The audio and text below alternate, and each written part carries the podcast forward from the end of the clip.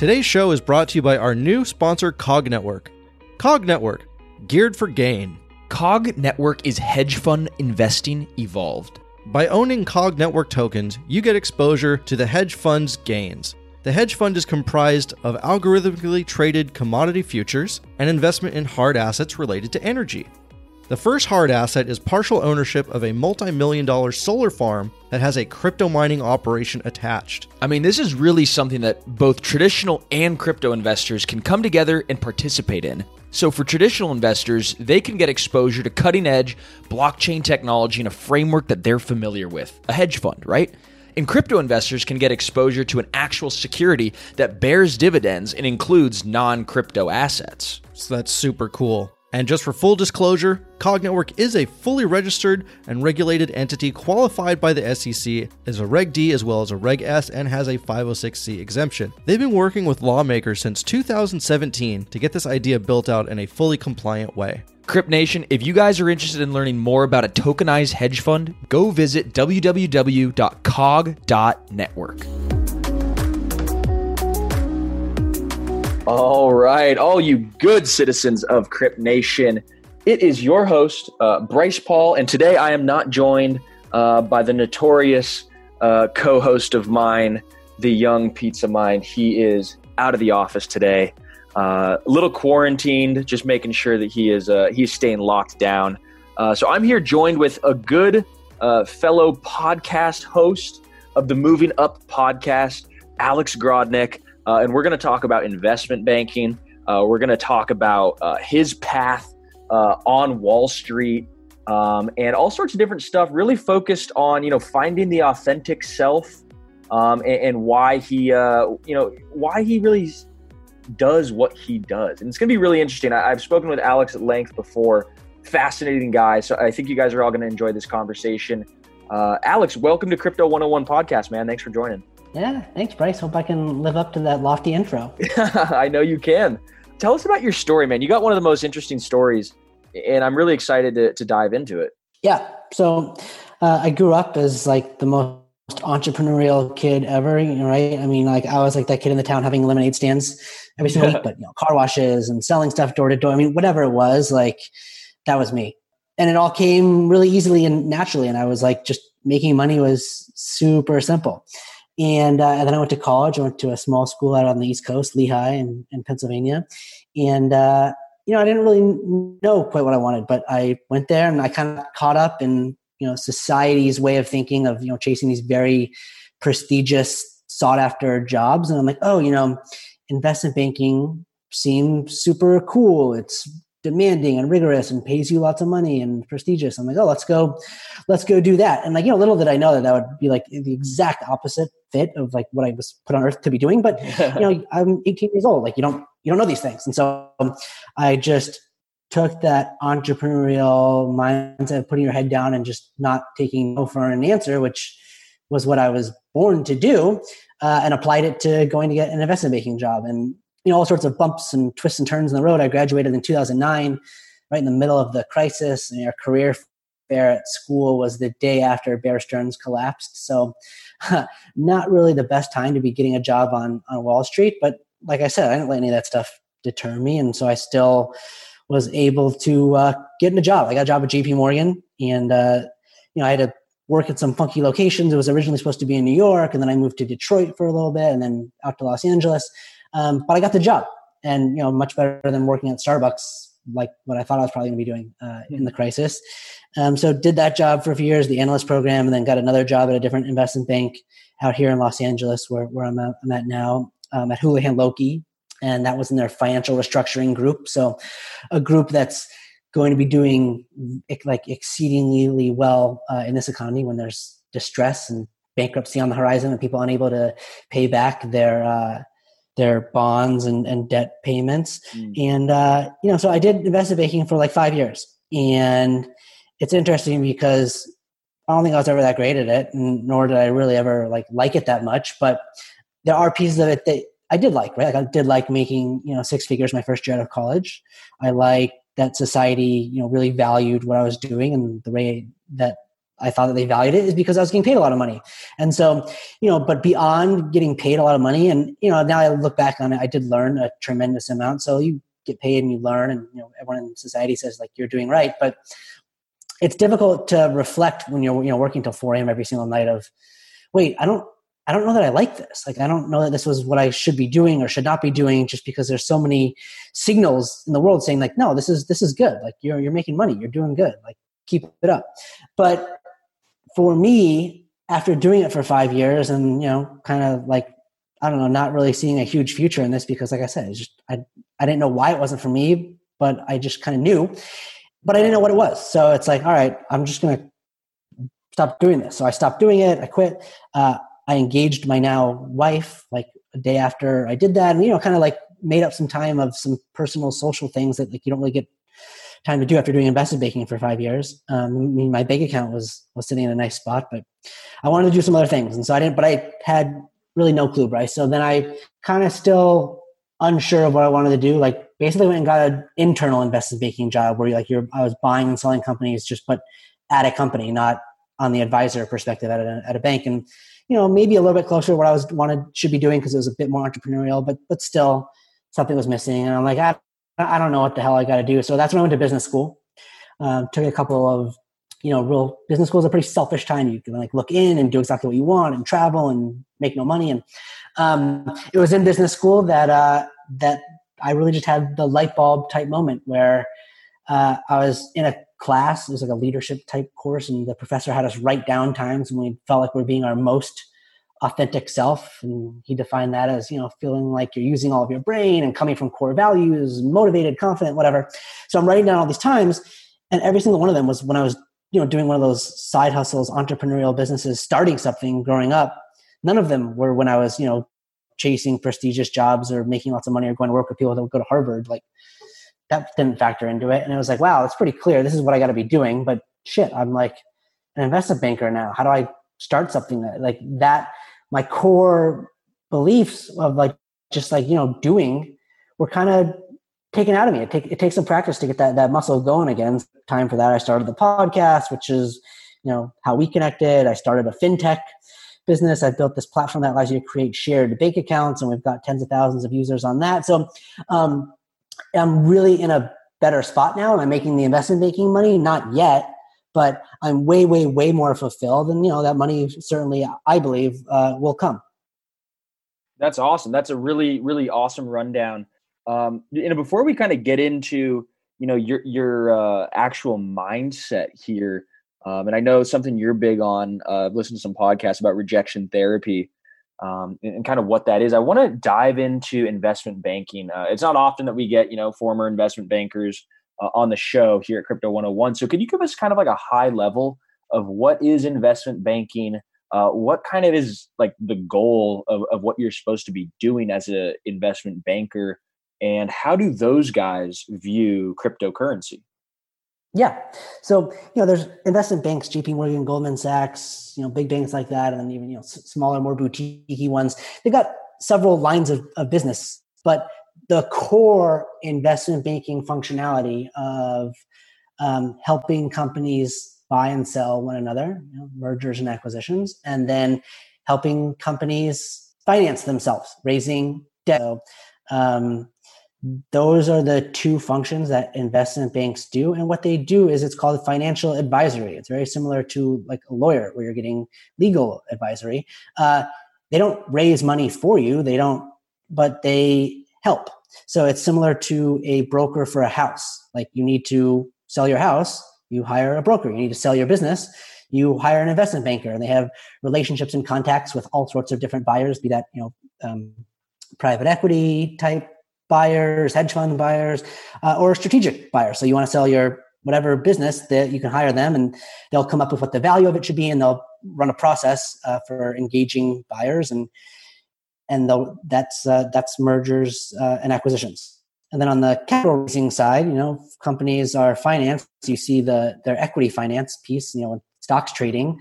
You don't usually see the the debt piece, but that's uh, magnitudes bigger than the than the equity side. I mean, Apple, you know, I don't they have they sell stocks, but they also sell lots and lots of bonds and debt. Um, and that's something that you're going to start to see come up um, in the economy right now because, you know, as these companies raise lots of debt, just like you would raise a mortgage for a house, things start to get a little shaky. And all of a sudden, like, oh, maybe I can't pay that mortgage, or maybe that mortgage is coming due in a couple years. That debt's coming due, and I'm not. I need to refinance it to be able to pay back a billion dollar debt offering. And so, whatever investment banks um, advise on how much debt and equity you should have, and then the same thing they go say, okay, you should have a billion dollars of debt and three billion dollars of, of equity. We'll go find buyers for all of that. Um, and so the job that I had out of college is called an, an analyst, um, and that goes up to associate and vice president and main director. But really, the job of an analyst and associate, uh, you're part of a deal team, and so you'll be working to put together financial models, presentations, um, and pitching investors, pitching boards of directors and companies management on uh, on you know because you're the expert on what you view as what they should be doing. eToro is one of the largest trading platforms in the world with over $1 trillion in trading volume on the platform every year. And they're some of our good friends, and they're a great sponsor. US customers can trade the most popular crypto assets, and your fees are extremely transparent. So if you're not ready to trade yet, uh, you could also practice building your portfolio with the eToro virtual trading feature. They give you $100,000 of virtual money, and you could start playing around with it and not have to risk any of your real money before you get comfortable with the markets. And best of all, you can connect with 12 million other eToro traders around the world, kind of like a social network for trading, to discuss charts and all things crypto. So go ahead, create an account today at eToro.com slash crypto 101. That helps us, that helps you, that helps them, and makes everything possible here if you guys use that link. So guys, start building your portfolio the smart way eToro is crypto trading made easy. All right, back to the show. You know, I'm, I'm kind of going back to this thought of these corporate bonds that you're talking about. In light of this whole situation unfolding, right? We're in a, in a pretty big liquidity crisis right now. A lot of companies are having a hard time, you know, raising money in this kind of environment because there's, you know, taxes that people need to pay with their dollars and, and, debts they need to service. And so the last thing they're thinking about really is like, oh, well, how do we reinvest this this capital? But you know, what what is the incentive right now, or is there incentive uh, to buy corporate debt? Yeah, so you know, it like everything else, it determine it's determined by the price. So um, you know, debt just like stocks trades it's not on a liquid on a market that, that you know it's an it's an institutional market because it trades in you know million ten million dollar hundred million dollar chunks and you know that's not something that uh, consumer investors get access to but that is something that hedge funds and private equity funds and, and things like that um, get access to and you know debt is of the capital structure of how a a business is right? And it's a more senior piece. It's back to the to the house analogy.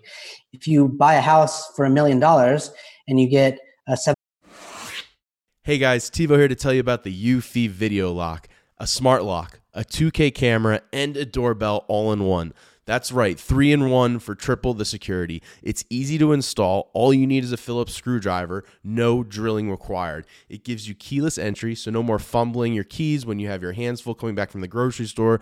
No more worry about the kids losing a house key. No more worry about a guest losing the house key or forgetting the passcode on your door. And for Airbnbers, it's a no brainer as you can change the passcode at will between renters. It has available fingerprint recognition and it has AI self learning chips. So the more you use it, the more accurate it's going to be. You will have no anxiety with the battery charging. It is a rechargeable battery and it lasts around four months, but don't worry, when it's low, it'll give you plenty of weeks' notice. And also, it always comes with a physical key as a backup. There's no monthly fee, unlike other brands that charge you a monthly fee to get your backup recordings. They're always recorded locally and you will always have access. Customer support for the Eufy video lock is 24 7, so you don't have to worry about any issues you have, and it comes with an 18 month warranty. What I love about this product is it's truly all in one with the three in one. You don't have to go out and buy multiple parts. It's all in this package with the Eufy Video Lock. So if you're interested in learning more, go on Amazon and search Eufy Video Lock. That's E U F Y Video Lock, or visit eufyofficial.com slash video lock. Again, that's E U F Y Video Lock. Eufy Video Lock. Get complete control over your front door. When you need mealtime inspiration, it's worth shopping Kroger, where you'll find over 30,000 mouthwatering choices that excite your inner foodie. And no matter what tasty choice you make, you'll enjoy our everyday low prices, plus extra ways to save, like digital coupons worth over $600 each week. You can also save up to $1 off per gallon at the pump with fuel points. More savings and more inspiring flavors make shopping Kroger worth it every time. Kroger, fresh for everyone. Fuel restrictions apply.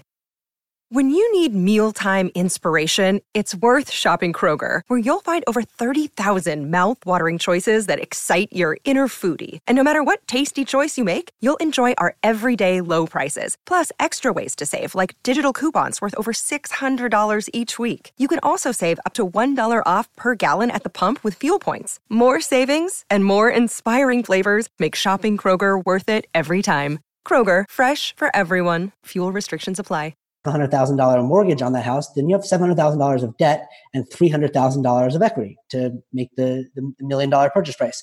But what happens if home prices decrease by ten percent? All right, now your home is worth nine hundred thousand um, dollars, but you still have that seven hundred thousand dollars of debt, and now only two hundred thousand dollars of equity. Right. And what happens if they decrease by another ten percent, another ten percent? All of a sudden, like that equity cushion starts to erode, but the debt, you know, because it's senior to that, and there can be different tranches within a debt uh, structure um, it's viewed as less risky than equity. So there's you don't have to worry uh, you know until the value runs out through the equity of like if someone's going to be able to pay this back or not.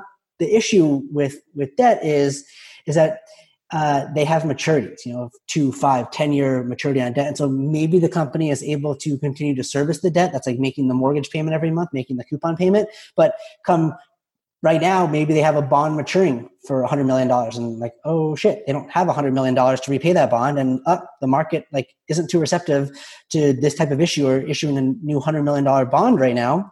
So that's when things can get scary and like there can be problems and that's when there needs to be restructurings and workouts of of, uh, of identifying what's going to happen. But you can you know look up the price. I mean, if you, not readily available, but if you had like a Bloomberg terminal or something, you could look up the price of these bonds to your question of like, is it interesting to buy them?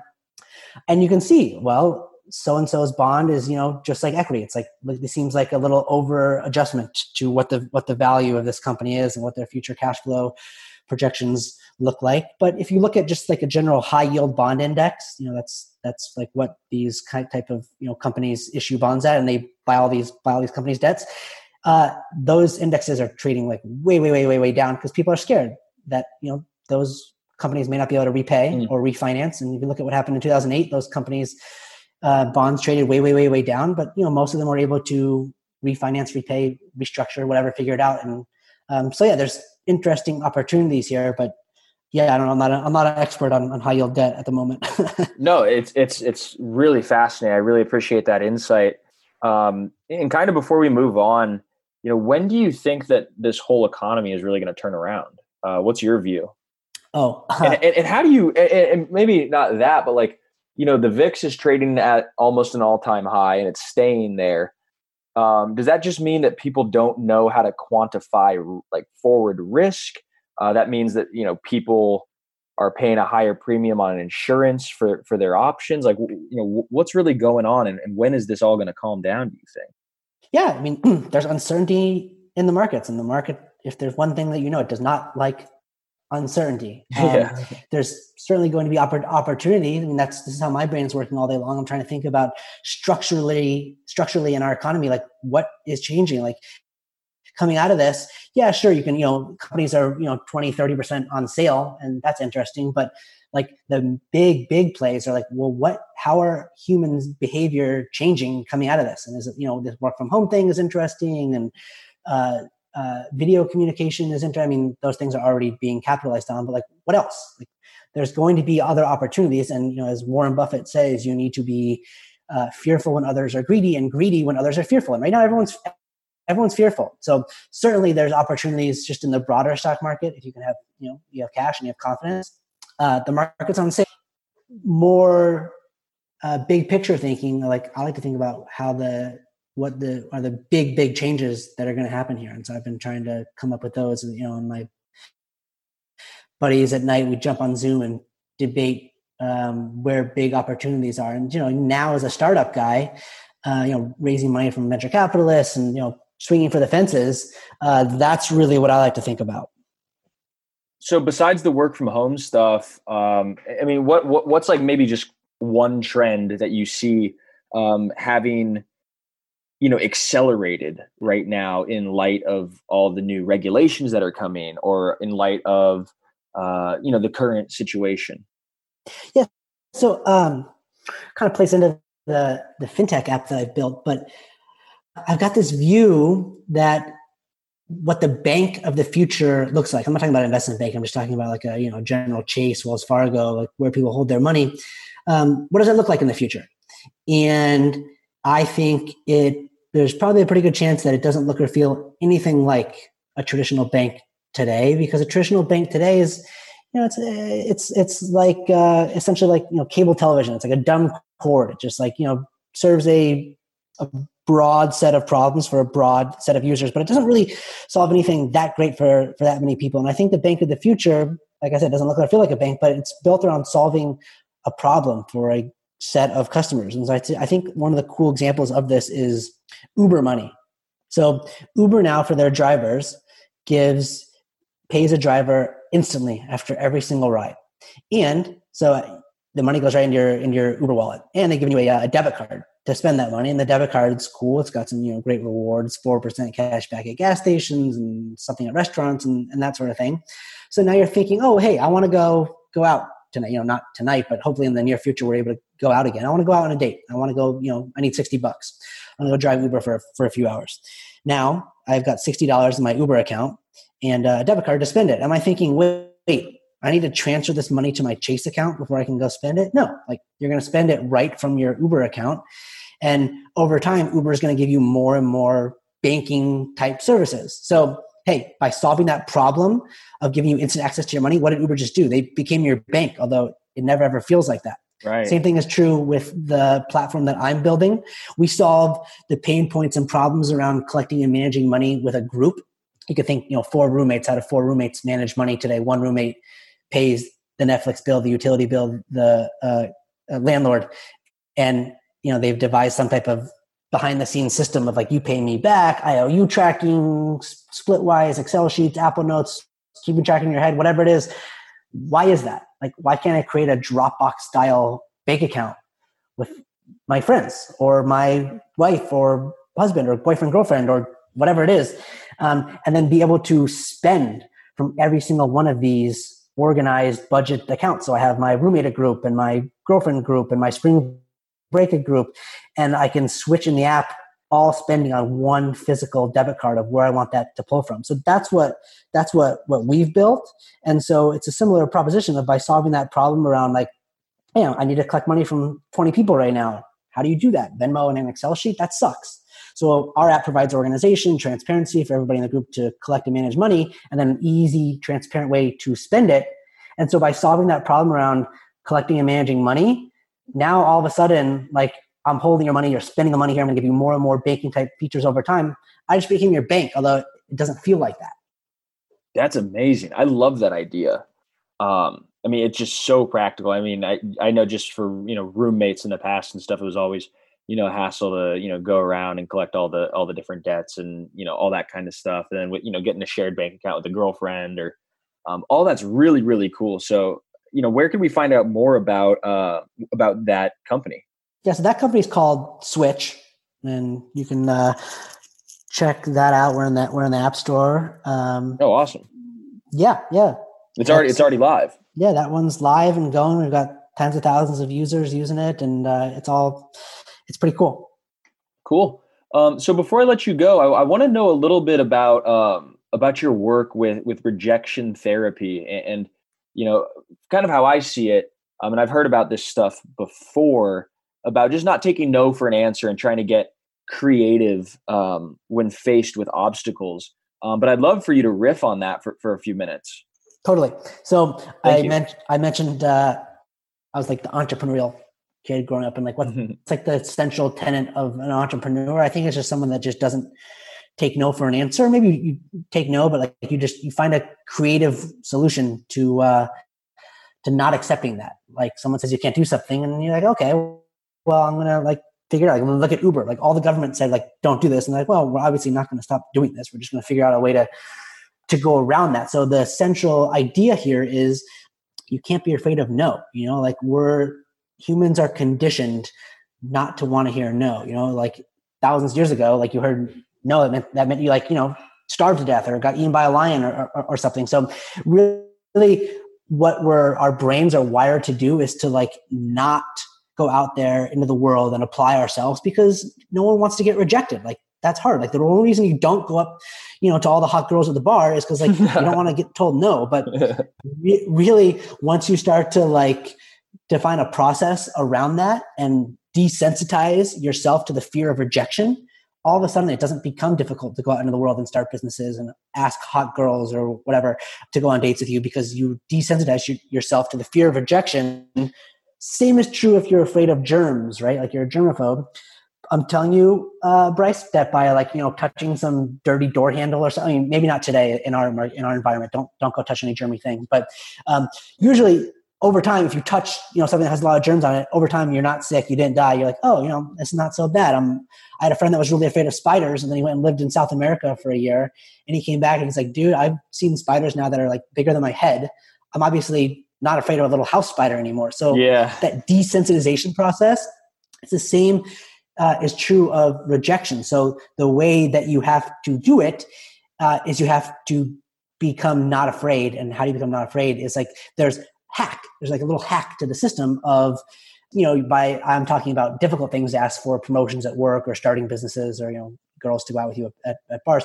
Um, but if you start off asking for very very small insignificant things, your brain treats that the same way. So you ask someone for a stick of gum or a high five or to take a selfie with you or for a dollar or, you know, for a discount at a restaurant or something. And, you know, oftentimes throughout this, like you'll get what you're asking for, like a restaurant all the time where we'll give you 10% off or you'll get to go do something cool. And so that's an un- unexpected side benefit of it. But what you're looking for is to be rejected, to be told no. So when you get told no, it's like, okay, that's cool. That's what I'm getting. And I'm telling you, over time, and not even a long time, like days or a week, if you put yourself out there every single day and you know get one or two rejections, that over a week period, all of a sudden asking for like much larger, more important things in your life doesn't seem difficult anymore. So you just have to reframe your mindset to not be afraid of that rejection by doing these simple little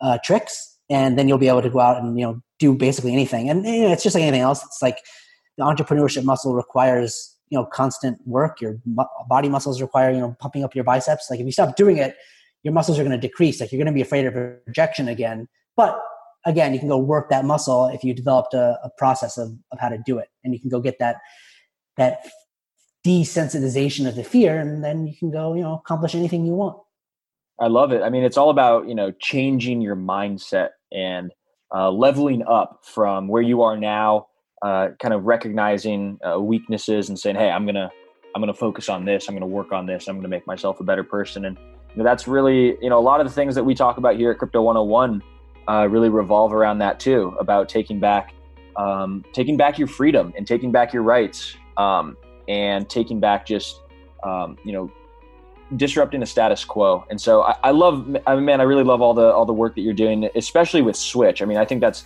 an amazing concept um, and I know I'm about to go download it and see if I could get it set up with uh, with my roommate and with my girlfriend and stuff like that. So uh, stay tuned on some feedback from me. awesome. Thanks so much, Bryce. This was fun, fun speaking with you. Absolutely. I'll talk to you soon, Alex. Take it easy. Right. Stay safe out there.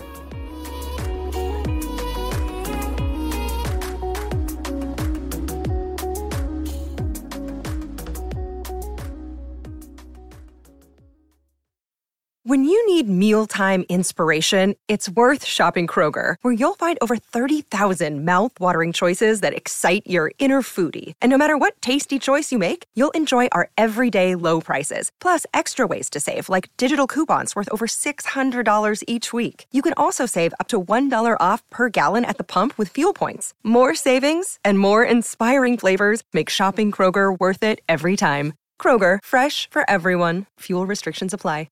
Save big on your Memorial Day barbecue, all in the Kroger app. Get three pound rolls of juicy 80% lean ground beef for $3.49 a pound with a digital coupon. Then get select varieties of flavorful Powerade, Body Armor Super Drink, or Arizona tea for 77 cents each, all with your card. Shop these deals at your local Kroger today, or tap the screen now to download the Kroger app to save big today. Kroger, fresh for everyone. Prices and product availability subject to change. Restrictions apply. See site for details.